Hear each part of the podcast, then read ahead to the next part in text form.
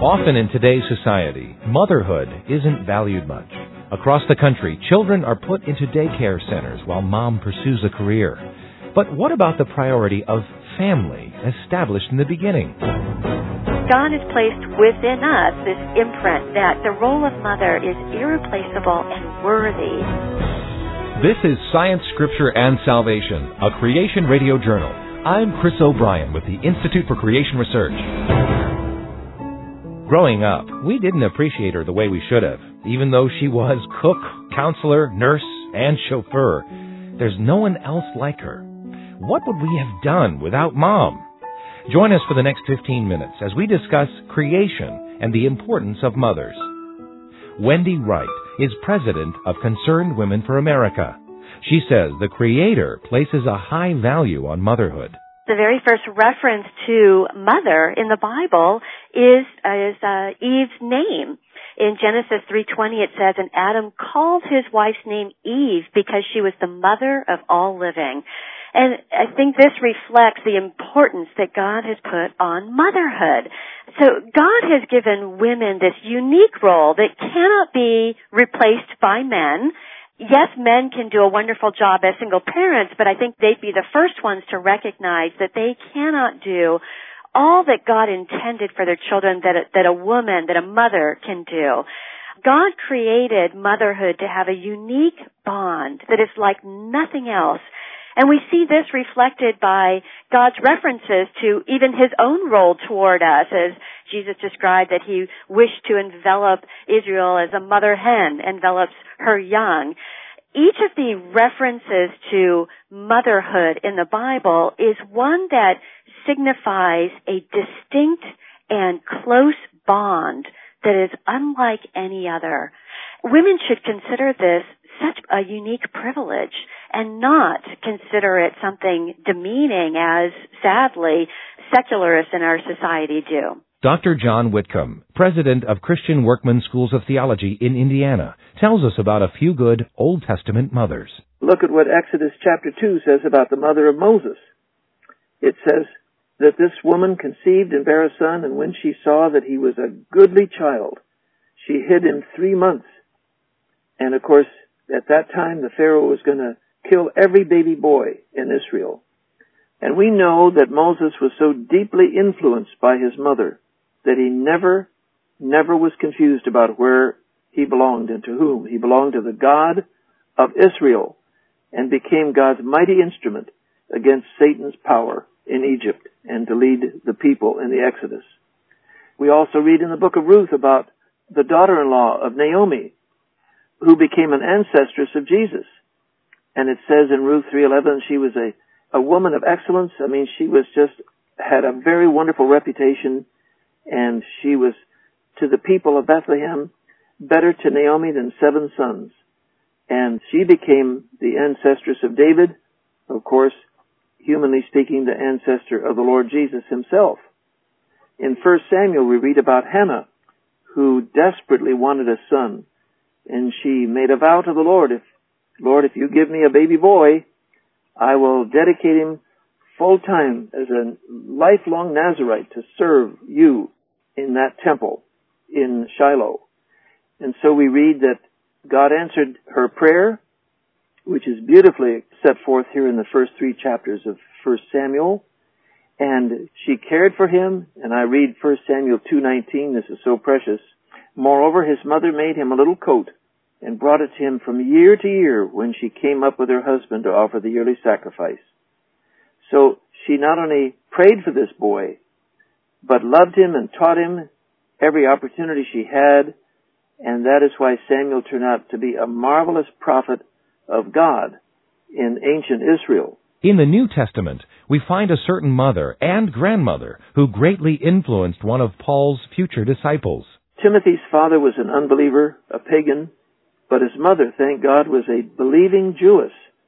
Now, as you follow through what Paul says about this woman, you read in 2 Timothy, the last letter that Paul ever wrote, and he wrote it, of course, to his favorite disciple Timothy, and this is what he said.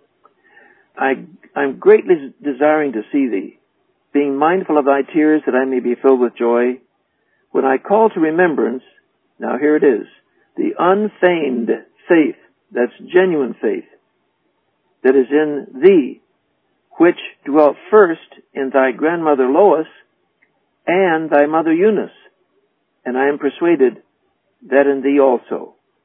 In other words, even though father was not a believer, the mother, Eunice, was, and she learned how to believe in God and believe the Bible from her mother Lois.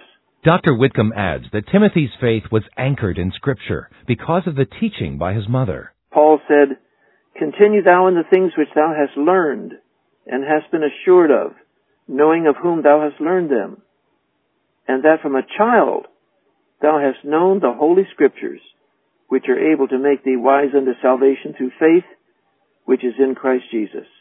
All scripture is given by inspiration of God, that the man of God may be perfect, thoroughly furnished unto all good works. And you see, friend, that's because these dear mothers that I have referred to in the Bible, the mother of Moses, the uh, mother of David's grandfather, Ruth, uh, the mother of Samuel, Hannah, and Eunice, the mother of Timothy, had one thing in common, didn't they? They honored, loved the same Lord, and listened to His precious word, day by day in their heart, as they grew to know Him and love Him and teach His truth to their children. Mom has many roles to fill, especially if she or her husband is serving the Lord in some form of ministry. ICR President Dr. John Morris recalls how his mother was his father's valuable partner in the creation ministry. He says his father, ICR founder Dr. Henry Morris, wouldn't have succeeded very well without Mrs. Morris. My father was a very godly man and a, and a brilliant man and able to accomplish great things on his own. But I suspect that many of those things that he accomplished, many of the books that he wrote, many of the crusades that he that he launched and starting ICR and starting a num- numerous organizations, he couldn't have done any of that without a woman, without a helper, without the complement to him that completed him, that helped him fill his responsibilities. My mother bears a great deal of the uh, of the fruit from the, the, the creation movement that he is given credit for starting, but it was actually the two of them that started it. She supported him and allowed him to do what God had called him to do, and and the two of them then accomplished a great deal in God's service. One example of this is how Mrs. Morris would care for the family, while Dr. Morris wrote creation books. One of his major works was the book The Genesis Flood, and he wrote that. Uh, it came out in 1961. I was still a teenager in the home when he wrote that book, and I remember him spending hours just pecking away at a typewriter. But uh, the fact is, there were six kids in my family, and it was a small house. And how in the world he could isolate himself in his in his little cocoon there to do that work? That took uh, my mother. She kept peace and harmony in the home, allowing my father then to do the work that he was called to do. It wasn't that he isolated himself from the kids. I mean, he was able to put down his book and turn his attention to the wife and the family when necessary. But it was also necessary that he uh, have this alone time that, that he could spend in, in his study and, and writing. And she afforded him that opportunity. A mother's role in the home is very important and indeed irreplaceable. However, in today's society, worldly philosophy says just the opposite. Wendy Wright explains. There are some radical feminists, including even UN committees, that claim that all women should be in the workforce because, uh, in their eyes, that's more important than raising a child. In fact, there's a UN committee on women's rights that criticized one country because, as they said, only 30% of women who had young children under the age of three were in the workforce. They believe that 100% of women uh, with young children should be in the workforce. Now consider how this would work out on a practical level. That would mean that it would be more important for a woman to be working in a daycare center, raising other people's children, than it would be for her to be at home raising her own children. So there are tremendous efforts and pressure put on women to be in the workforce. And there's even public policies and laws and court cases that come from that viewpoint that women's roles as mothers should be denigrated and even discouraged. But they're running against the tide of human nature. God has placed within us this imprint that in fact the role of mother is irreplaceable and valuable and worthy. And all the government efforts to denigrate motherhood are going to backfire. We can see that when God's rules and principles are not followed, failure becomes inevitable. Sadly, these attempts have had some success in many women taking on that idea that motherhood should be demeaned and denigrated and that they ought to be in the workforce. And because of that, we have a number of families that end up being broken up uh, because of the pressure put on women to be in the workforce, this idea that motherhood is not important, that a village can raise a child as well as a mother can. This idea that denigrates family has resulted in an increase in broken families. And the individuals pay the price and society pays the price for that.